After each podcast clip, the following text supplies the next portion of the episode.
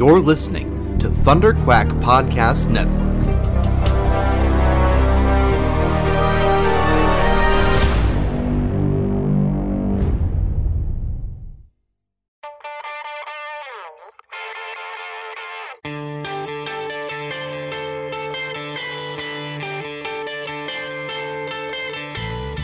Hi, this is Peter David, and you're listening to the Epic Marvel Podcast. Have a great day.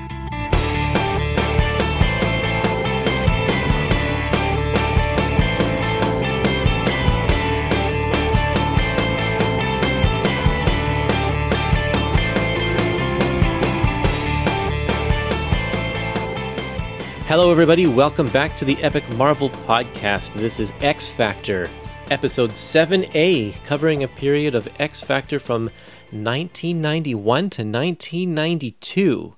Uh, I am your host, Kurtis Findley, And I'm the X Factor host, Jared Abrahamson. and we have an all new, all different X Factor to talk about today, don't we, Jared? Oh, yeah. yeah, this is uh, one of my favorite runs of all time. Really? And why? Why is it one of your favorite runs of all time? Well, I, I think Peter David is a great writer. Uh, you know, he's very, very witty Yeah. and actually digs deeper into the characters than most other writers, I think. So, Yeah, and even with this book, it's this book is such an interesting blend because it almost comes off as a comedy book. But you're right, he does dig deep. He doesn't write these characters off as fluff because he's writing comedy. There are still some very deeply touching moments in here. Uh, Yeah. Quite quite an interesting mix. Really well done, well balanced. oh, yeah. Okay, what are the issues that we're going to be talking about today? Today, uh, we will be tackling X Factor number 71 through 76 and Incredible Hulk 390 through 392. Right. So there are two basic story arcs in this volume. Uh, in the first half of this volume. Oh, okay. By the way, we're talking about X Factor Epic Collection Volume 7. It's called All New, All Different X Factor. And we're just going to talk about the first half of this book in this episode. We're going to tackle the second half in the second in the next week's episode. But this book has two distinct stories. There's of course the formation of the team and the the story that revolves around Multiple Man and the Nasty Boys, and then it goes into a crossover with Incredible Hulk. So those are the two major things that we're going to be discussing here. Uh, but just before we go into that section, what are the things that people need to know if they're just picking up this volume without having read any of the previous volumes? What are the threads and the plot lines that are continuing over to this book? Well, I, I think this is a great jumping on point. You don't really need to know anything Mhm. uh, that's gone before because I mean I didn't when I first read these, but Yep. but you know a couple a couple things that sort of uh, become important. The extinction agenda crossover that happened like a year before this this started. Certain threads specifically with uh, Wolfsbane and and Havoc uh, is, are brought up Right. And and that that's the the biggest thing I think. But but then also the the previous story to this was a, a crossover with um, well X Factor is a totally different team in the in these issues than they were in the previous one. But right, right. but the, the previous story to this starting was basically X Factor and the X Men joining up again, and yeah, and, and this is, has some of the fallout to that. So I think, yeah, let's give a little rundown of the history so far. Okay, so we have the original X Men team Cyclops, Marvel Girl, Beast, Iceman, and Angel. They, they were Xavier's original students. Then that title wasn't popular, so it got canceled. And then when they brought back the X Men, they brought it back with an all new, all different X Men with like Wolverine and Colossus and Nightcrawler and Storm and all them, right? Um, Yep. And then they wanted to bring back the original team, so they this is in the '80s, so they brought it back as a team called X Factor. And the the whole thing about X Factor is that they had ties to the government. They were they're trying to be like official mutant liaisons to the to the, you know mutant threats and that kind of stuff. Right. Well, yeah. Originally, they were posing as uh, mutant hunters. Right. yeah. Yeah. Yeah, that's right. And So that uh, and that was the original team of X Men, but they just called themselves X Factor. So as that book went along, they kind of dropped a lot of those concepts, and it basically became just another X Men book. Right. Um, kind of indistinguishable from all the others. So when they did have that crossover just before this volume is released, it kind of made sense. And this is a pivotal moment in X Men history when they took all they took all of these characters and they kind of reshuffled the deck. They put, took all of the cards and shuffled them up and redistributed everybody. And so the original X Men rejoined uh, the X Men for the first time since they left in the 60s.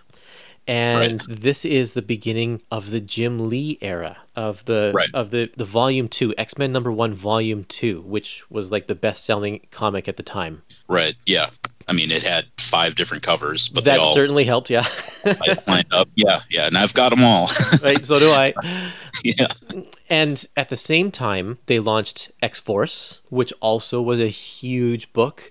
And then they Right. revamped X Factor now because all of the original team had gone back to X Men. There was nobody to fill that gap, and so uh, so Peter David took over the book, and they made this team out of these characters that are kind of the lesser known, lesser used characters Yeah. this is a very interesting move because if if this were done today, this would be a number one. But instead, they kept absolutely. they kept the numbering. It just went from issue number seventy to seventy one. Even though, like you said, it's kind of a, a hard stop, and a, and they completely restarted the book with a different feel, a different look.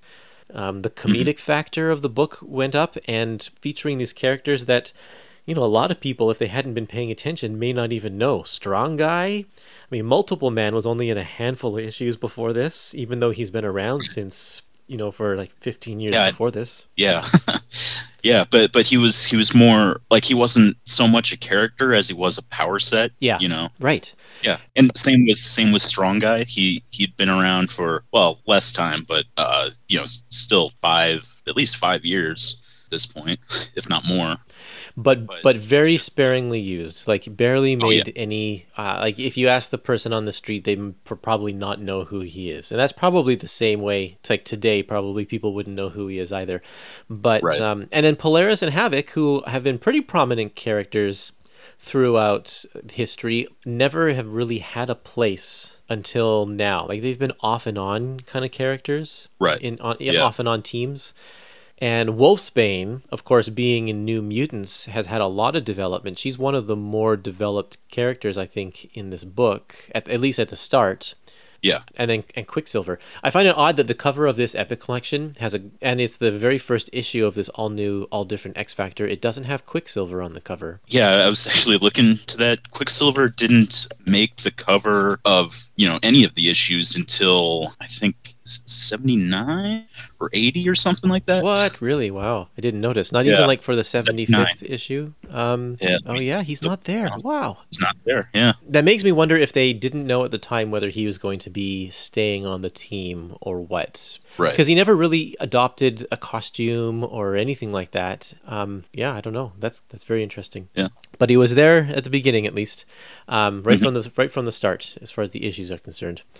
Okay, yeah, that kind of gives us this history. We are now here in X Factor uh, during one of the the most popular points in X Men history, and Peter David is also writing the Incredible Hulk at one of the most popular times of the Incredible Hulk's history as well. So if you can imagine that, he's got uh, a lot on his plate and a lot of attention on him right now. Yeah. Yeah. Before we start, let's look at some listener comments. I asked on Instagram and on Facebook and on Twitter for people to give some comments about this epic collection. Let's see what they say. Elvis Estrada, number one, says, I had low expectations after reading New Mutants, but I was surprised to find that I really enjoyed this run, much better than most of the other X Men spin offs from that time period. And I wonder what era of New Mutants he was reading in order to form his opinion, because uh, there's some pretty different runs in, in New Mutants throughout the years. There are. Yeah. yeah. Uh, Nerd in the Nook says, Love that Larry Stroman art. Yeah, I'll have lots to say about Larry Stroman because he's quite stylized and I really, really like him. And I'll I'll give some examples of why I like him. Do you like him? Are you a Larry Stroman fan? I do, yeah, I do. I, you know, he's very different than. I mean, I, I guess at this time everyone was trying to be Jim Lee, and he's Yeah. not Jim Lee. no, he's not. Yeah, yeah, Yeah. totally. Okay, over on Twitter, Shatterstar Poetry Jam, that's a funny name, says, uh, loves seeing the more obscure mutants of that time being featured. Strong Guy, Multiple Man, Polaris, all were used sparingly before that. Yeah, we, we kind of touched on that earlier. Tommy has a big comment over on Facebook. He says, I don't have this epic, but I have the old set of four Visionaries trades. About the issues in this epic, it's a nice breath of fresh air as Peter David's writing made wonders, and it was great to see some B side characters in the spotlight. The Hulk crossover is great. Larry Stroman's art was surprising, but it fits the series. In my visionary trades, I don't have the full annual seven, uh, the Shattershot part, the Shattershot story, but the other stories were good.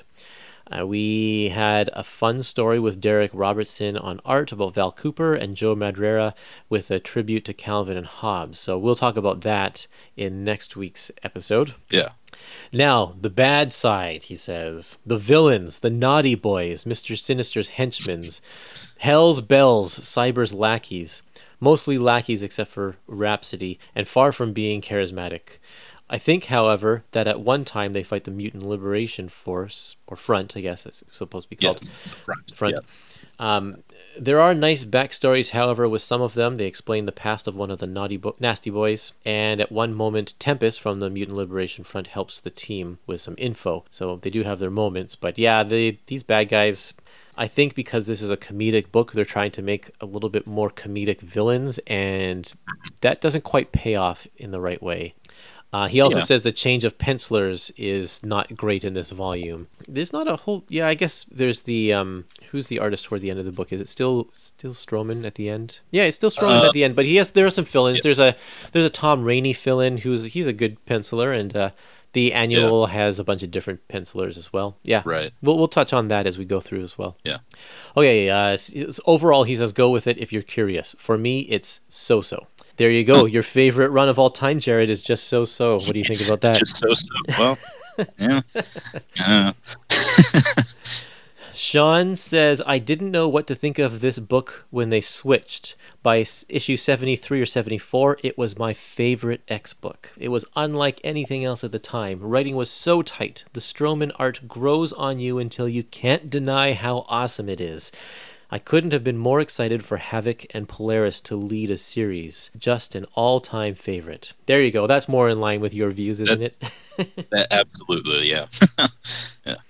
And then Philip says, as someone who bought X Factor from issue number one and liked the original X Men team together, it was a big shift when the issues first came out, and resentment of the change led me to not liking it at the time.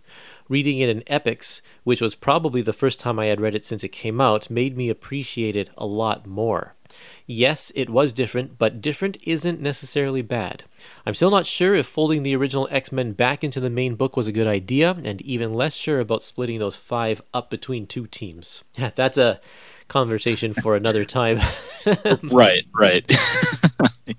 yeah. But I bet a lot of people were in the same boat because if you really enjoyed the title that was going on, and to have this drastic of a change, that would be very off putting to a lot of people, I'm sure. Yeah, yeah, I, I, I can see that. Uh, I can see why, but but actually, you know, I mean, the whole creative team changed, and the penciler of the previous issues, most of the previous issues uh, uh, in the '60s was uh, Whilce Portacio, Yep. and then he went over to, To Uncanny X-Men. That's right, yeah. So So then most Yeah. people would just jump over to that title because that's where the characters went and that's where the uh, the, the penciler went. That kind of just Right. continued over there. Yeah, that's a good point. Uh, it would be easier to swallow if the title just ended and then they rebooted it to number one. I think people I mean- would have been able to to give it a different appreciation if it didn't have the numbering continuity. Yeah, yeah. But but then this uh this team of you know that like B B or C or D level uh X characters would uh would that new title have lasted at all? Yeah, that's a good point because these are not, especially at the time, and even still today, except for maybe like multiple man's actually become a pretty good character. But um, Yeah. would yeah, you're right because they already had a bunch of people already subscribed to being regular X Factor um, buyers or and readers, yeah, you're right. If if they expected people to jump on number one with a team that featured Strong Guy and Wolfsbane, like yeah, you pr- probably wouldn't have got the same numbers. Good point. Right. Yeah. But still, I, I kind of feel like this is um, this run is almost like a uh, you know a cult run of of the X books. Like you know the the people who know about it generally seem to love it, but not everybody knows about it. Like m- much more people are know about you know X Force and the Jim Lee run of X Men and, and, stuff, and I feel like that's more well known, more talked about than this run. Yeah, I think you're right. Cult classic is a good way to to put it. I think. Last comment here for today. Ben says, loved Peter David's X Factor. He took a bunch of characters no one else wanted and showed just how great they are every later writer is still referencing David's version of Quicksilver. It had mostly great art. Larry Stroman and Joe uh, Joe Quesada both did some amazing work. And Peter. David is currently going through a health crisis, and I wish him the best. That's right. He is um, he's having problems with his kidneys currently and needs a kid- oh. kidney transplant. So yeah, Peter, we do wish you the best, and uh, hope yeah, you get a absolutely. hope that that all works out and you get to have a speedy recovery.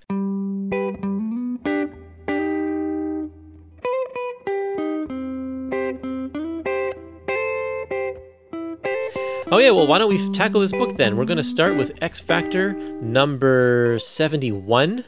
Uh, and uh, here I'll start off here. This this issue is called "Cutting the Mustard," and so right off the bat, you can tell that this is going to be an odd book with a title like that and a splash page just featuring Guido's massive form, like his his bulk in his purple shirt, take up the entire entire page. I love it. Uh, yeah. So this is the issue where the, this new team is formed. Uh, we are introduced to each character individually and quick, but the main the main plot is that Quicksilver's powers are causing him to age rapidly, and then at the very end, Multiple Man out of the blue is shot and killed. Mm-hmm. So very interesting issue where we get uh, the death of a character of one of our team members that's prominently featured on the front cover right in the first issue. I can't imagine how shocking, but I mean you think about it and it's like okay this is multiple man so is this just a duplicate? I think we can we can figure out that he's not actually dead. Yeah or is he? Or Time is he? yeah. Yeah. So right off the bat you know mentioned the splash page with, with guido and the purple shirt and, and stuff and him, him saying you got any Grey Poupon? Yep. Like and the title right above that cutting the mustard you know that's a it's a good joke. Yeah, it is. And this book is full of great jokes. I feel like it has a, a really nice sense of humor. Um, it mm-hmm. works well. The humor works well with the artwork, which sometimes humor in comics is hard to do. Because do you just mm. do it? Do you do physical humor, or do you do topical references, or or what? Like when you when you don't have the ability of timing and inflection, and you have to assume that the reader is putting their own timing and their own inflection into the jokes, uh, it's very, very easy for jokes to fall flat that way and for people right. to not find things funny. But I think Peter David has a good sense of how to write jokes for the comic medium in this sense, but mm-hmm. also it works well with Larry Stroman's art uh, because he gets to dictate how the panels are laid out and how the, the, the panels kind of determine the flow of the jokes as well. So there are right. times when he will make a string of jokes in uh, a bunch of really, really small, tiny panels and the small tiny panels make you slow down and mm-hmm. and and you have to read more. It takes longer to go through the page. So i think that sense of timing really helps with some jokes. And then if there's more physical jokes he'll he'll use bigger panels to make them move a little faster and make the you know make the punchline pop. So it it's it's actually a really really good blending of the two, the writer and the artist. They work really well together. Yeah, and also I think Stroman is great on facial expressions. Too. Yes, and, that definitely that, helps. That helps. Oh, yeah. Oh, for sure. This issue, being a first issue, is uh, a little light on action, but that's because we are just being introduced to the characters kind of for the first time. Uh, the. Peter David assumes that we don't know any of these characters, which is good. So we get introduced kind of to each of their power sets, except for Guido. We don't really know anything about him except that he's huge. We can infer from his massive muscles that he's a powerhouse, but we don't really know much about him at this point. Only that he he can't open a mayo jar. yeah, well, nobody on the Nobody team can, do that.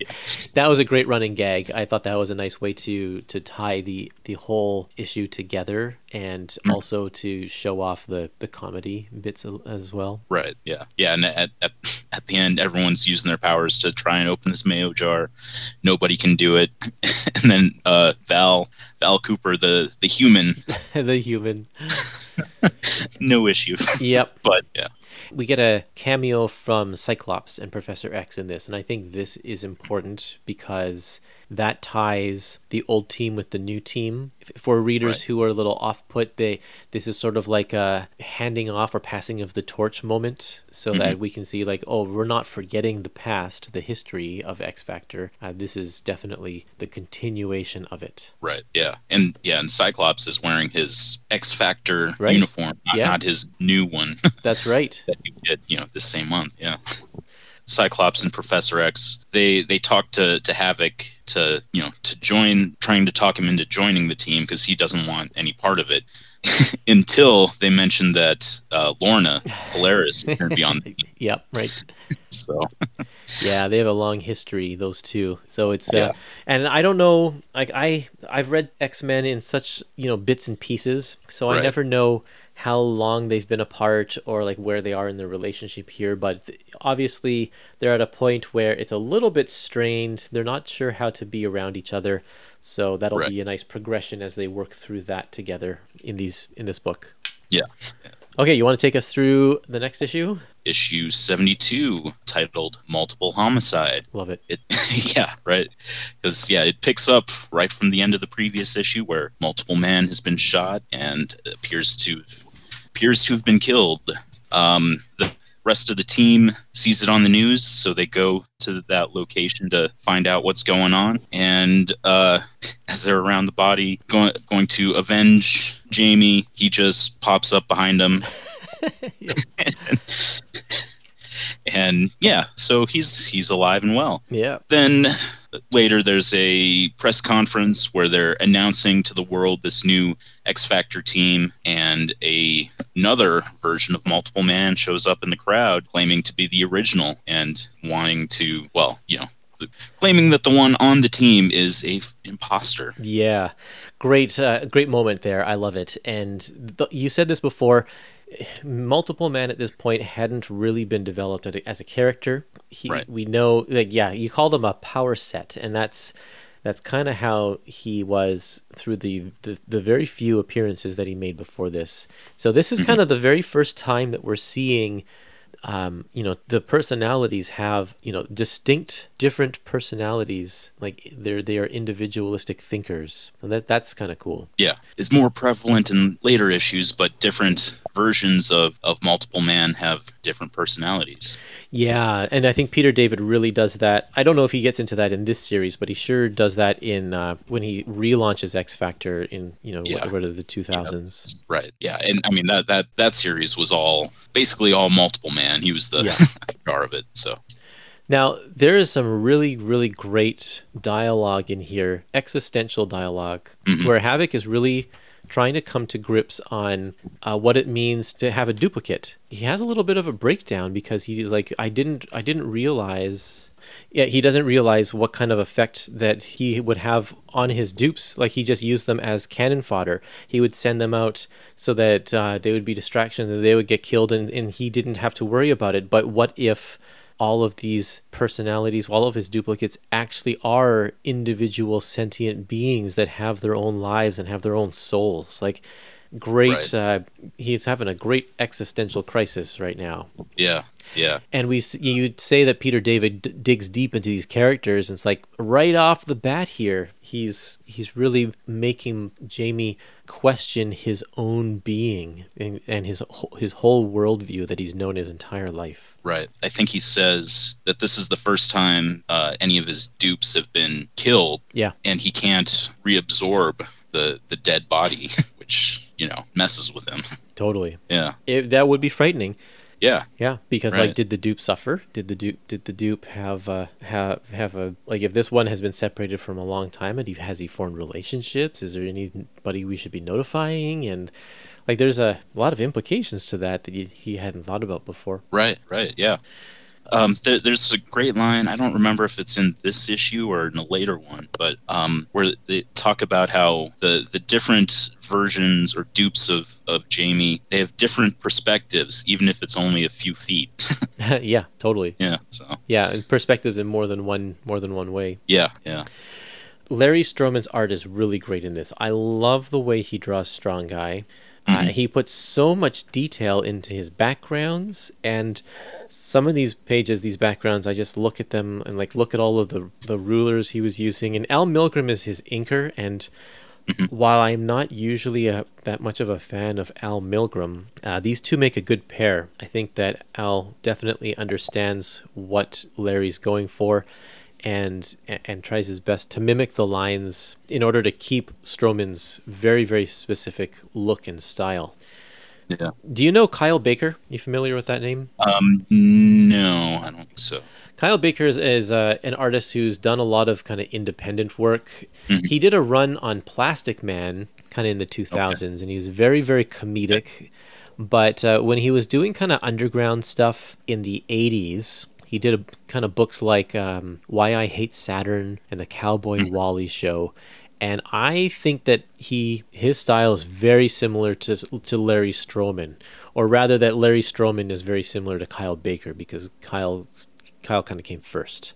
Okay. But I like both of their style. They have a, a, a a mix of very accurate proportions mixed with um, exaggerated features. And you, you look at hair like Polaris's, that's always, it always feels like it's water that's flowing. Right. That's kind of something that Kyle Baker did as well. I feel like their styles are kind of in, in line with each other. Okay. Did you know in this issue, Larry Stroman drew himself into one of the panels? Ah, is he the police officer? He's a police officer. That's yeah, what I thought, yeah. yeah. Nice. Yeah. That's great.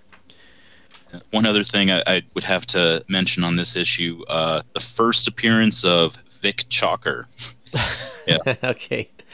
So I have I have no idea who this Vic Chalker guy is, but he's pretty funny. I assume he's going to be a big player later on. Yeah. Uh, well, Big Yeah. X Factor. yeah. I, I don't want to. I don't want to give anything away. But okay, good. the- Don't the- give anything away. Okay. Awesome. Oh yeah, I should mention that I am reading these. Other than the odd issue here and there that I read as a kid, I'm reading this whole run for the first time, and I'm just loving it. It's so so well done. So yeah, Vic Chalker, he's really funny in these issues because he's building this contraption, and the comedy just is really really great too. Like he gets in the machine and it's not working because it's too powerful and it's drawn all it's drained all the battery right away. that kind of stuff. Yeah. Yeah, really good. Okay, we'll go on to issue number 73. This one's called Crowd Control. Another joke on, on multiple man's powers. I love it. I, I think these are brilliant names. Uh, but in this one, the team X Factor tries to determine who is the real Jamie Madrox, and they both make very convincing arguments. Um, but the, the issue starts off with a, a big fight because they have to take down both multiple mans who start fighting with each, with each other. And it's the classic, you know, you hold a gun to the, the people who look the same. It's like, which one do I shoot? yeah. Right. Um, and uh, yeah, we get a lot of good character moments as well from like Guido, who is who's been kind of the uh, he's been a lot of the comedy relief through these first few issues, but he also you know is a guy to uh, to kind of keep the peace and de-escalate situations. So that's good. But then at the very end, um, we find out that there's going to be something going on with with with Strong Guy. Oh, one thing we forgot to mention is Strong Guy gets his name in the last issue. When they go on TV, Yeah, he doesn't does. have a superhero name, and so Nope. the the TV host is introducing them. Kind of reminds me of like when in the first Sam Raimi Spider-Man when Bruce Campbell is introducing Peter Parker. Right. Yeah. I'm Um, human spider. yeah, exactly. It's But terrible name. Yeah. in this one, the, the host says, uh, and there's one more guy, is that strong guy over there. And what's your name? Oh yeah, that's it. I'm strong guy. Strong guy. Yeah. And yeah, and I think uh, uh, Havoc is like, that's terrible. You can't do that. But yeah. yeah, So anyway, yeah, back to strong guy in his moment. He has a moment in the sun when he's on TV, and he is uh, he's blasting the the people for using the term mutant as a derogatory term. But they it's kind of a weird conversation I find because while it is addressing a certain um, a certain subject that I think is good to be addressed, and they do this in the X Men cartoon as well. They they kind of address what it means to be a mutant and how that term is used in the public. And but he says we should be. He has this big long long kind of a rant, and then the TV host says, "Well, what should we call you guys?" And he says, "Just call us genetically challenged or GCs for short." And they kind of sh- they they turn it into a joke. So I was like, oh, that's kind of weird that they take a, a, a nice speech and a nice sentiment and then turn it into a joke.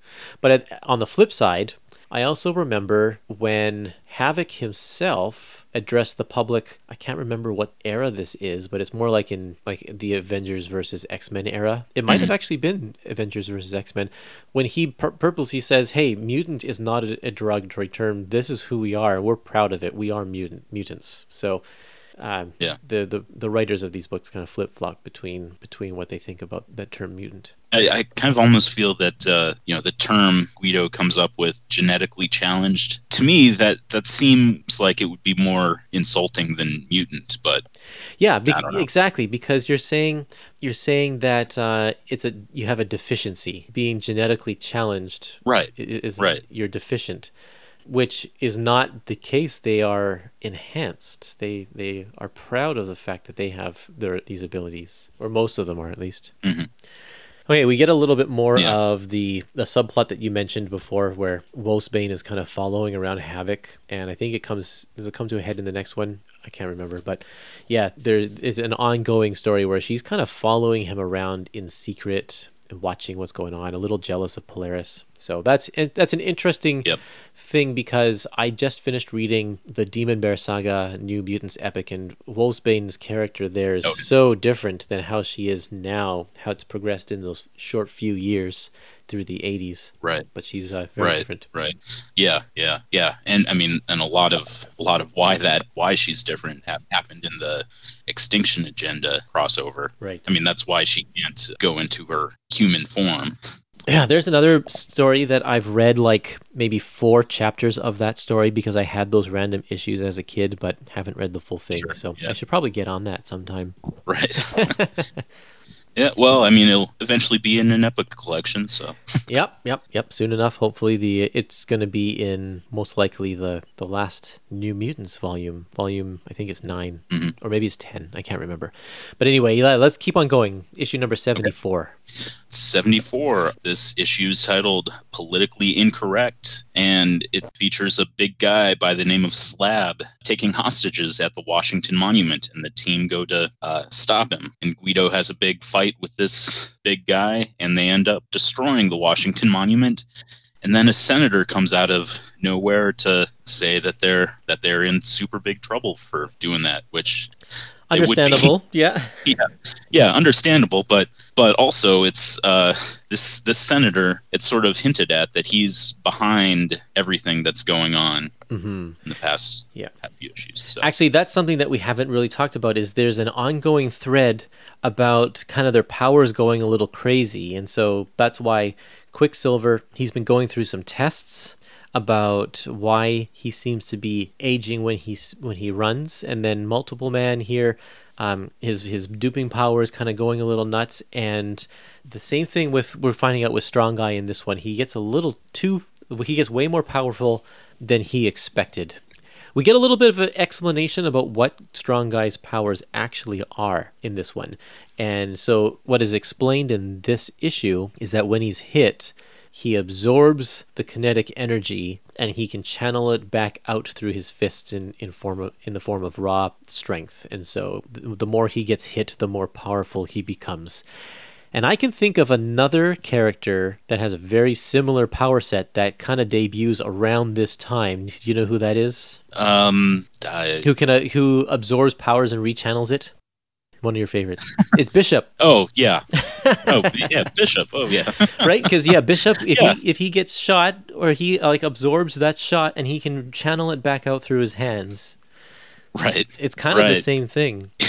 That, that that's true. I mean, I, I was like when you were describing strong guy's power, I, I like I was thinking, oh, that that's sort of the Hulk. Like you hit the Hulk, he gets angrier and stronger. But it's kind of the Hulk too, but not in the same Yeah. way. I think. I mean, that No, one. yeah.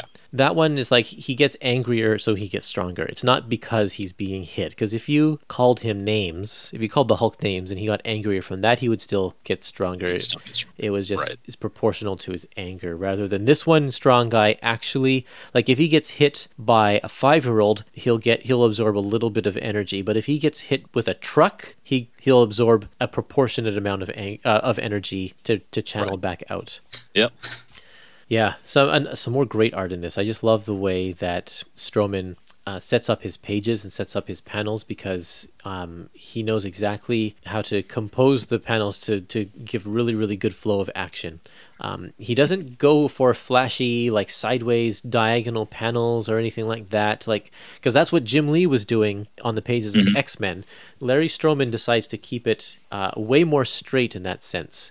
Um, he still has fun with his panel layouts, but they're not ridiculous like we see in, in the pages of X Men number one. Right. In fact, the only time that he really plays with the panels uh, in, a, in a drastic way is on page 89 in this epic collection, right at the very kind of the beginning of the fight between Strong Guy and Slab, when, when Slab starts picking up police cars and throwing them. Uh, then the panels get distorted a little bit, and that's just to show us the the frantic nature of the battle. If this were a movie, you know, we'd get the shaky camera going up and down. Yeah, and something I've noticed with uh, with Stroman's work, some of his um, like backgrounds have lines through it. Yep. I don't know. It, it almost it kind of reminds me of like you know some anime or, or that kind of oh, yeah. the motion lines, yeah. right? Yeah. Motion lines, yeah. That's true. He goes very very crazy with those. They're in they're all over the place. But I think that mm-hmm. adds to making his work very very dynamic. Right. Yeah. Yeah. Absolutely. Yeah. Oh, okay. Here we go. We're going to go on to issue number seventy five. This is the very big double size 75th issue of X Factor. It's kind of funny that uh, you know we get a, a milestone issue and we're only four issues into the into this new team, right? Yeah. Um, but it also acts as a climax to the story because we're going to switch gears and go on to a, another uh, another uh, completely different story arc after this. Right. So, in this one, we this one is called the Nasty Boys, and uh, we are introduced to this team that we I, we didn't really know anything about Slab or who he, he was associated with, but he is associated with a couple of different, we're assuming, mutant villains who are being led by none other than Mr. Sinister. And Mr. Sinister has been a prominent villain for the X Men in the last few years leading up to this, and so to have him show up in the pages of X Factor is pretty exciting. Uh, even though he doesn't really have any ties to these characters except maybe Alex Summers, I guess, right? Polaris was also on the X Men. You know when they faced off with him. Right. Yeah. Yeah, but But no real Right, but- history, like if No, with any of the yeah. individual characters. right. Okay, Right. here are the Nasty Boys. There is Gorgeous George, who I don't even know what this guy does. He like can he has um, a very pliable body. It seems maybe it's liquid or some sort of something. I don't know. Right. Yeah. I, I don't know. He looks like rubber. Yeah. Yeah. Uh, there's Hairbag, who just kind of looks like he is a an animal type of a character. Don't really understand his power set, but he has sharp fang, like pointy teeth. Hmm There's also Ruckus, who is the team leader, and he can shout really loud. That's kind of why he's called Ruckus. And then Ramrod, who can create rods or staffs out of wood. I guess he can control wood just in general, yeah, right? Yeah. Yeah. and then Slab is their powerhouse. And then in this issue, we find out also that Multiple Man is also part of the Nasty Boys. That was a big shock. So Yeah. This this issue is kind of weird because it's double sized, so we get a lot of stuff going on. But at the, the very first beginning of this issue, the two Multiple Mans are tied up, and we have to determine who is who, and eventually. the multiple man who we thought was a fake one um, convinces because he's got memories that the other one doesn't. He says, "Well, no, I'm the real one because I have all these memories." Uh, if I were the dupe, then I would have memory blanks or whatever. And so Right. that that multiple man absorbs, eventually absorbs the other multiple man, the one that was originally on X Factor, and they become one being. But then we find out that they were in uh, that he's a nasty boy. and He's actually a bad guy, and so he's now gotten rid of the the real, uh, the real deal.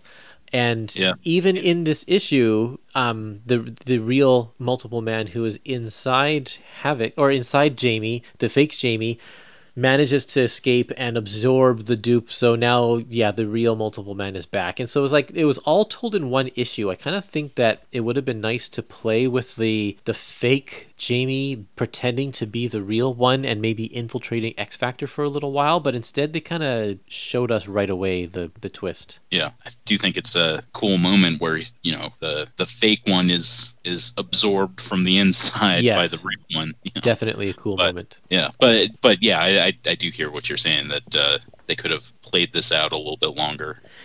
But I think they didn't want to because they were moving on. I'm sure they had the Incredible Hulk story uh, crossover kind of in the books and Right. predetermined at some point. I think they were using the Incredible Hulk story to actually help bring readers on board to the, with this new team, and so they didn't want to delay that too much. Right. Um, so yeah, they kind of needed to wrap up that story all there. So it, it, you know, it's fine. It's still well told. It's it's not doesn't feel rushed. It just feels like they it had potential to be something more than that. Uh, the other thing is that the senator character, um, who we find out is a mutant himself, and his power is called. Uh, ricochet because Yeah. he ricochets powers back at them or something like that. It's kind of a weird explanation, but he's the one who's been behind the these characters' powers being kind of um, altered because they he takes their power and pits it back against them. So that's why Quicksilver is getting old when he runs and stuff. So they kind of they kind of tied that loose end up as well, and in fact they killed that character off at the end of this issue. So like, yeah. Well, it, it was the senator, you know, shooting at Mister Sinister and the bullet ricocheting off and, and hitting him in the face. yes, it's a poetic ending to Yeah. his character. right. Right. Yeah, yeah, I, and I don't understand. Can, can you explain to me Mister Sinister's purpose here? He he's very vague. He's like, I I actually wanted X Factor to win at the end of this. Um. Yeah. I, I don't know. I, I feel like Mister Sinister, um, his his purpose, his goals never seem to be very clear. like throughout his entire history. Yeah, he's not one of these characters that is like, uh, I'm out for world domination or I want to kill everybody. He's so concerned like with like his genetic experiments and his, the science that he's doing behind the scenes that he orchestrates events that will help him gather the information that he needs. And um, this, I feel, is one of those things. Like he has, he definitely has an agenda, and we don't know what it is. And it wasn't what we thought it was in the end. Right. So I guess we're gonna have to just wait and see. Right. Yeah. Um. It, if, it, if it is ever explained. Yeah, yeah, that's right. So this 75th issue has a, a, a splash page, a double page spread at the very end of it, featuring the old X Factor team on one side and the new X Factor team on the other. Do you notice which character is missing? Yep. No. No Quicksilver. Yeah. Yeah. Could be though that he's just running so fast that we can't see him. It's right. Yeah. He's he's the um, uh, blur in the background. There's not really a Yeah. yeah. But yeah. but there, there are two uh two multiple man in that That's right. that image. So It makes it like there's the same amount of characters in the on one side as there is on the other side of X Factor. Like there's five original X Men and there's five characters on this new team, not counting Quicksilver, of this new team of X Factor. But because Strong Guy is so big and because there's two multiple men, it makes it seem like that team is way, way, way larger. Like it has way more members than the other team, but it's just not the case. yeah. Okay, well, this takes us into the the next story arc. It's actually a three-part story that's told in Incredible Hulk with a little side story that's in X Factor number 76. And I know for the sake of getting us up to speed, they had to include issue number 390 so we'd understand the conflict, but X Factor doesn't show up until like the very last panel of this issue of Hulk number 390.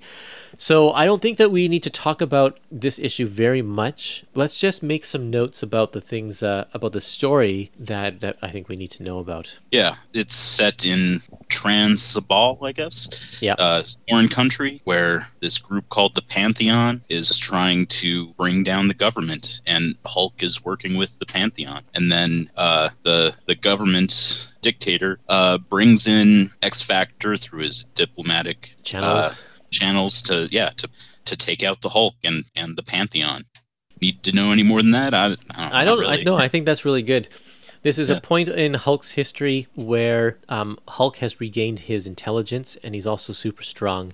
So he's a very formidable force. And so when X Factor goes up against him in this next issue, it's uh, it's it's kind of shocking if you don't know anything about this period of the Hulk. Because if you think of Hulk as just like the the Hulk smash classic style whatever then it's like whoa what are we looking at he's like got all these guns and he's talking and so Right. that's interesting but yeah you're right that's all that we really need to know about issue number 390 so we'll go into issue number 391 this one is called escalation with a classic x dash collation escalation Right. Right. um, and in this one, X Factor and the Hulk have a big fight. In fact, it's it's between the Hulk, the Pantheon, and X Factor. They all, the two teams, go against each other, and there's an interesting dynamic because the X Factor isn't acting independently because they are a government funded and government sanctioned group. So they are going in as sort of as US military. yeah, a special government like strike force. Yeah, exactly. So that uh, rubs, of course, rubs the the Hulk and the Pantheon the wrong way because they feel like they're doing the right thing by trying to overthrow an oppressive government. Yeah. And uh, in the end, there's a big explosion, and the Hulk and Havoc are caught in the explosion. Um, meanwhile, Wolfsbane gets hit clear across the city, it seems, by the Hulk, um, and we don't know kind of where any of those characters are. Yeah.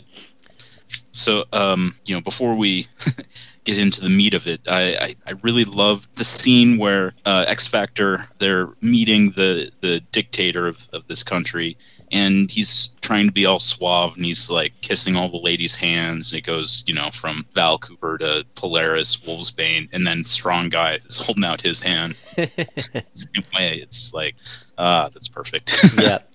Yeah, I love the way that Dale Keown draws Strong Guy in this. It's just he's so incredibly massive. In fact, he does all of these characters really well. He's such a great artist, and and his Hulk is just amazing. Um, yeah, I, th- these issues, the art in these issues are are so good. He has a a soft roundness to his characters. Like you feel like they are like you could hug them all. yeah. Yeah. But this is this is X Factor's second mission. The first one was the Washington Monument, and then all of a sudden they're sent into international affairs. Like, wow, that's a that's quite a jump Right. we're making here. Going to the Middle East and trying to uh, to get involved in the Middle East conflict. Wow. Yeah, and and it it seems to be sort of on the side of of like a Saddam Hussein type. Oh, for sure. That's definitely what they're alluding to, especially being Yeah. in the early '90s. Mhm. yeah, yeah, absolutely. I have all these issues. Well, I, I bound them together. Oh yeah. yeah. So you know, I'm I'm looking through the the original issues, and there's a an ad for the Operation Galactic Storm in one of them, and, and that just like oh Operation uh, Desert Storm, like that's Yep, that's this is the That's the era that we we're were at. in. Yeah, and like that's kind of where the Avengers were at the time. Was they took a little bit more of a militaristic approach, and you know X Factor, of course, the New Mutants turned into soldiers for. I mean X Force, the mu- New Mutants turned into soldiers. Right. That's kind yeah. of a, a lot of the reason why you know comics were reflecting the reality of the situation, and these were the these were the stories at the time that people understood. Mhm. Very interesting. Well, let's Yeah. keep on going. All right. X Factor number 76, titled X Communication. And again, with the X dash communication. Yep, of course. Every time.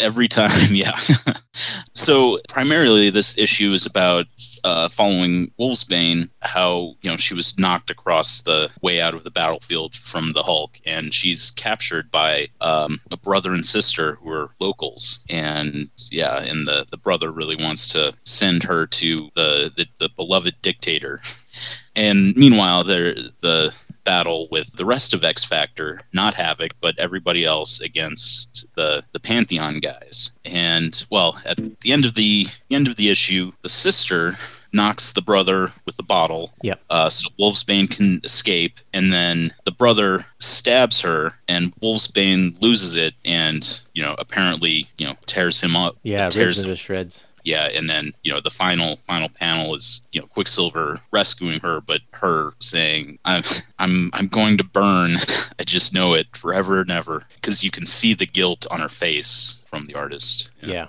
yeah. this is the Tom Raney guest penciler fill-in issue. It's not really a fill-in, but he's the guest penciler. right And he does a pretty good job, but I definitely think that I missed Stroman already. it's, it's very different. Now, this is a very different, very interesting issue. It doesn't have the comedy that we've been used to from the first story arc. Right. It deals with some very serious subjects. It deals with um, it's a, it's like a, a very defining moment for Wolfsbane.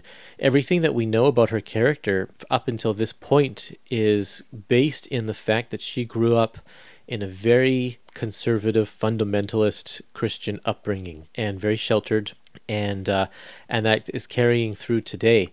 And then we're met with you know the religious extreme that uh, that is in the Middle East, and how do these two characters who have this apparently the same faith but very very different views about it how how are they going to you know reconcile their beliefs with each other and you know the fact is they can't and this is an ongoing struggle i think with especially in the with western the western religion and eastern religion that you know that mm-hmm. is the same religion but the cultural differences make it so completely different. And you even get that within the Western religion. There are so many different versions of Christianity that that are so Yeah. conflicting and different.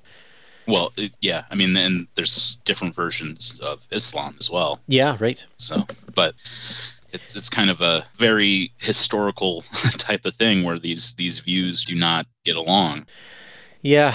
By the end of the issue, I feel like, you know, Rahne takes matters into her own hands because the, the sister character here is an op- oppressed female who, in, in Middle East culture at this time, wasn't given any sort of authority to do anything. And so when she d- finally does make a stand in order to to help, uh, she pays the ultimate price for it. And so and then Rahne um, Rahne ends up killing the brother character, and it's like now she's going to hell because she committed murder willingly. she willingly committed murder, and how is that going to affect her uh, from now on? We're going to see some of the effects of that in these next couple of issues. Yeah. yeah It's interesting how they write this this uh, little story arc because at the end of the Hulk issue it says you don't have to read X Factor 76, but you can. It wouldn't hurt, and then come back for this one.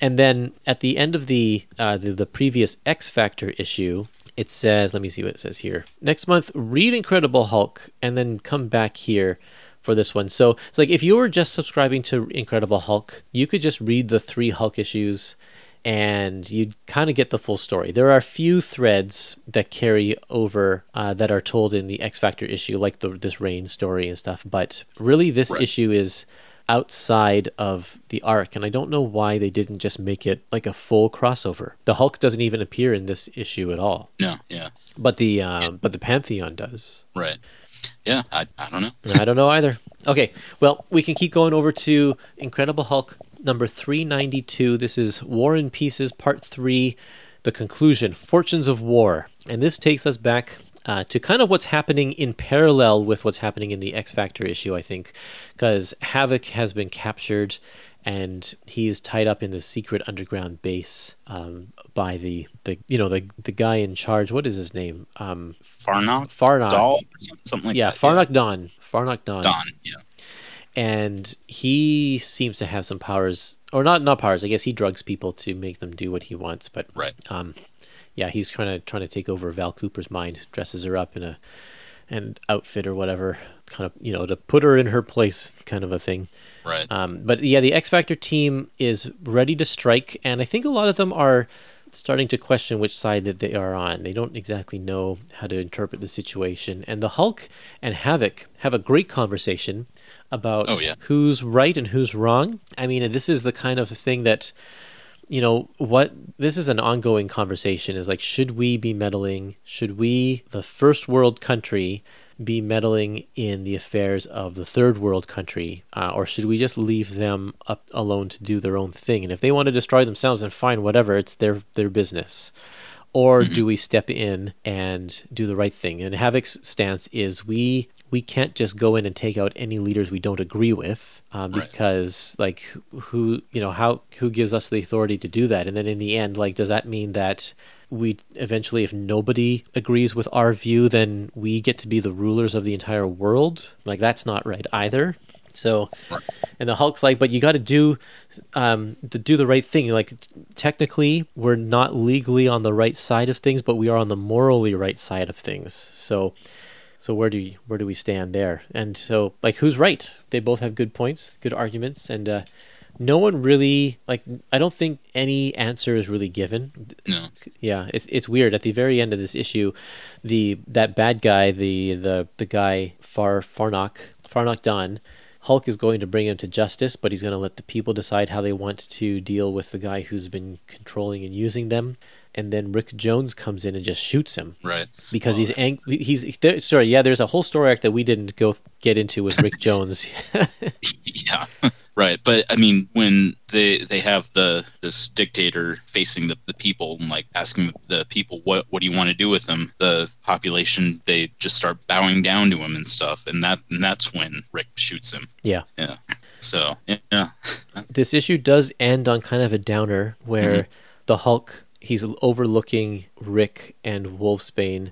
They're comforting each other because they both just killed somebody and it's really affected them. And the Hulk doesn't know what to think of the situation either. He kind of just hangs his head and the sun is setting as magenta in the background. It's a really touching scene because we don't know if this was the right thing to do or the wrong thing to do or like it's just a really heavy situation. Yeah, Right. they, they didn't want to leave these people at the mercy of this dictator, but how it was handled wasn't necessarily the right way either. and I think it, it's also interesting the aspect uh, that X Factor being a you know a, a government organization and they're sent in there by the by the United States government to maybe fight on the side of the bad guy. Yeah. You know? Yep. Yep. Yeah, there's a whole dynamic there as well. Yeah. Well, overall, I because this is the end of this storyline, I mm-hmm. did enjoy this a lot. I thought that I love the action. There is just some incredible, incredible moments that uh, as you're reading this, you know, there's no point in discussing more than just this has great action.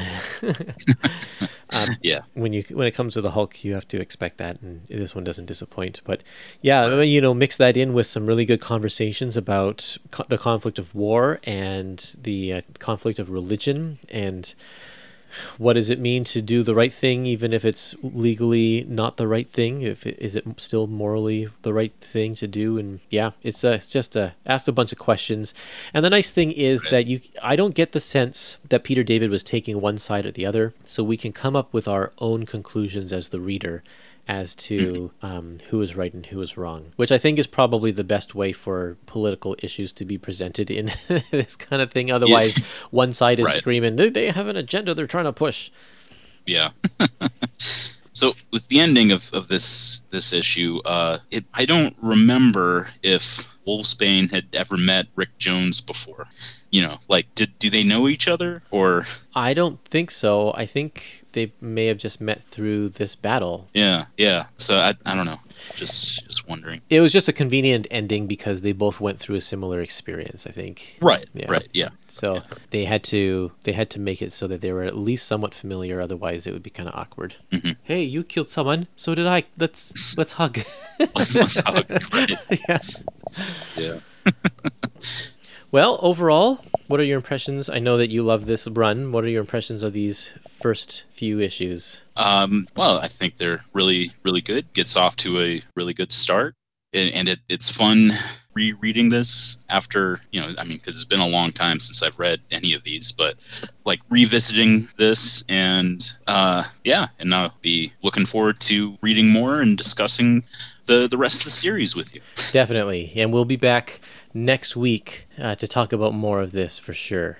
So yeah, thanks, thanks, Jared, for joining me on this and talking about X Factor. It's uh, definitely different from the last X Factor uh, episode that we did, which was on the, the, the very first volume.